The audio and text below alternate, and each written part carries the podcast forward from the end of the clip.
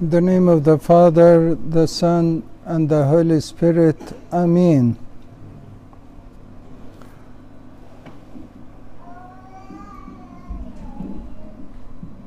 Our Lord Jesus Christ, in this parable, our Lord Jesus Christ in this parable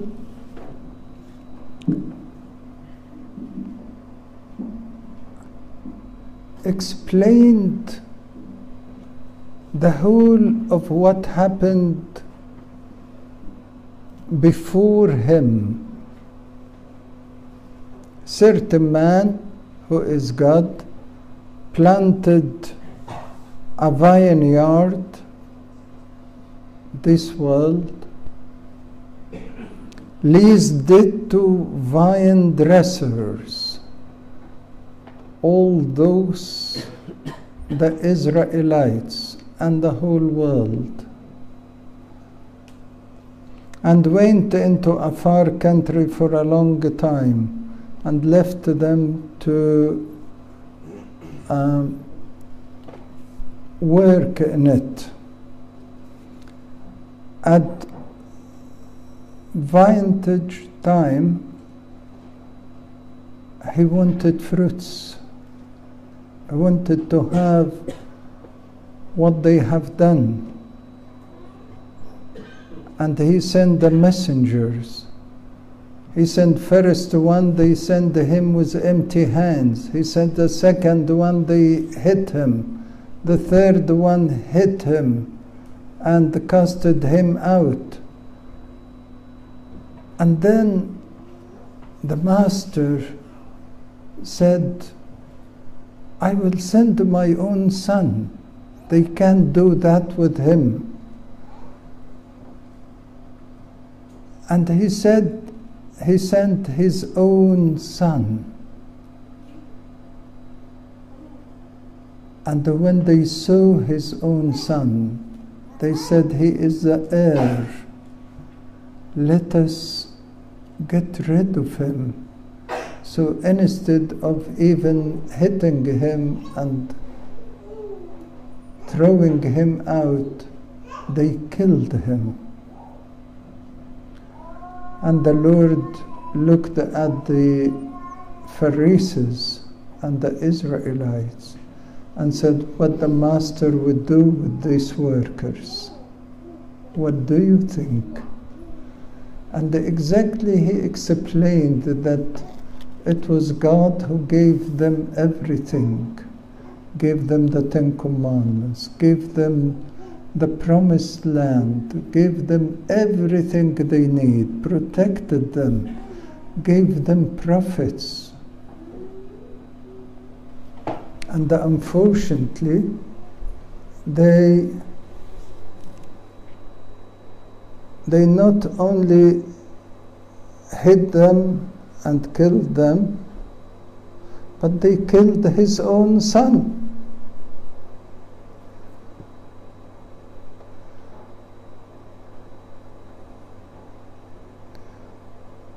In, in this picture, you see they sued Isaiah the prophet. Yani, they sued him, cut him into pieces. Zechariah, the prophet, they killed him, and many of the other prophets. And at the end, he sent them his own son, and they killed his own son, our Lord Jesus Christ. And what was the judgment for them? He said, The Master will come and he will take this vineyard from them and give it to other people. And that is exactly what happened. That the master took that vineyard and gave it to who? To us, to the church. Yes? This parable is a, a serious parable because God is always after the fruits. God is always after the fruits. If we haven't got the fruits He needs, so what will happen? What will happen? You have, every one of us have a vineyard. Your vineyard, it could be your work. Your vineyard, could be your family. Your vineyard could be your service. Every one of us has got a vineyard, and everyone is required to be fruitful. To be fruitful. Even at our works, normal work, the state work, they ask you about what you have done. They do audits, they do revisions to what you have done appraisal to find out whether you are working right or not. And here is much more. Not only that, but much more. Why? Because the Lord looks at our heart, our intentions, our thoughts, much more deeper than what they do at work, the appraisal. Much, much deeper. And that is why it's a question for every one of us. Do you have the fruits to offer the Lord? If the Lord comes today, if the Lord comes today, would you be able to give him fruits of your life?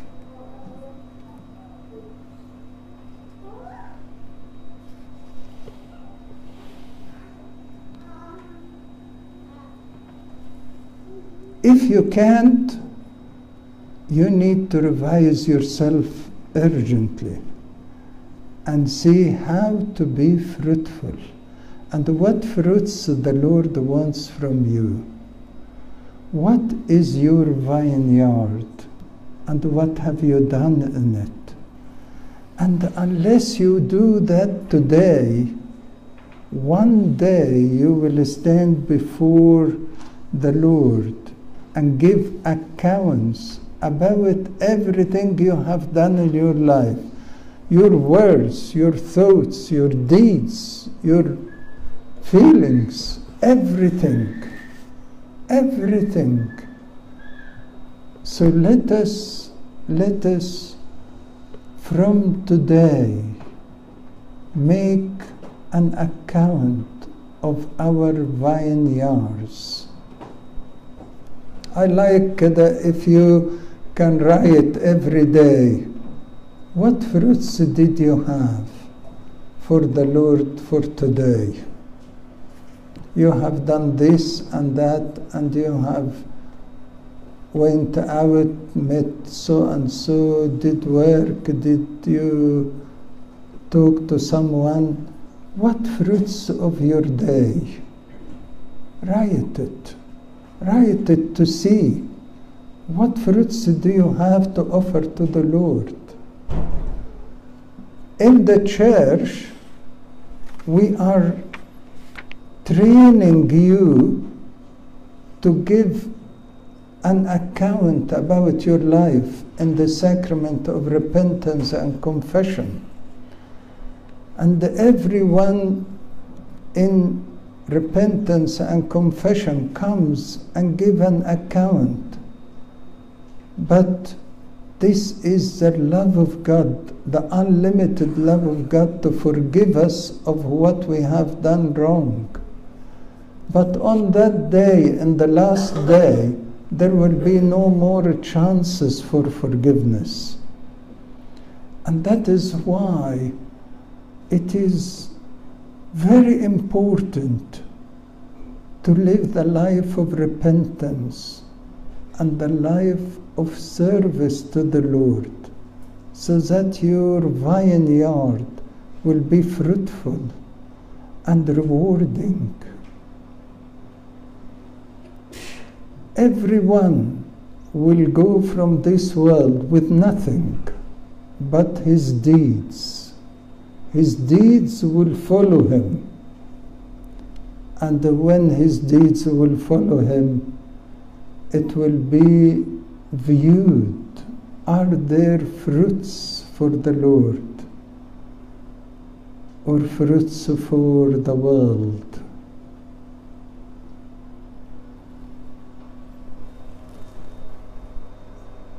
In Adam and Eve, when they broke God's commandments, He could not keep them in. He drove them out, but He wouldn't leave them out. He came and He saved them. But how did He save them? He took them inside Him, and that is our salvation. That is the first thing you think about. Salvation is me in Jesus Christ. Salvation is me and the Lord are one. And that is why we have the Eucharist, we have the Holy Communion. You come every week to pray and then unite with the Lord and come out of the church. You and the Lord are one. God inside you. And the Lord inside you will guide you in your daily life. And the Holy Spirit inside you will make you to be fruitful. Love, joy, patience, forgiveness, giving, serving, sacrificing. The Holy Spirit will guide you. But if we are not fruitful, we cannot be with the Lord.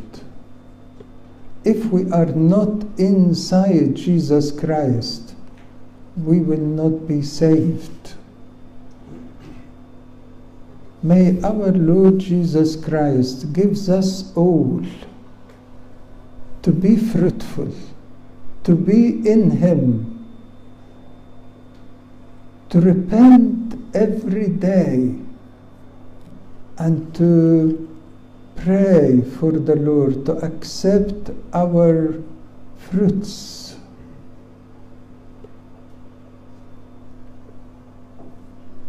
One thing I want you to continue to do it regularly repentance and confession, because that is a guarantee that you are making account of yourself and really repenting and really looking for fruits in your life. And then you are ready for the last day when you stand before the throne of glory and give account about the whole of your life. Then you hear the voice of the Lord saying, Come, you, my beloved, you were honest, on the little, I will entrust you on the many, on the everlasting life with me. Come into the wedding of your Master. May the Lord give us all this blessing. Glory to God forever. Amen.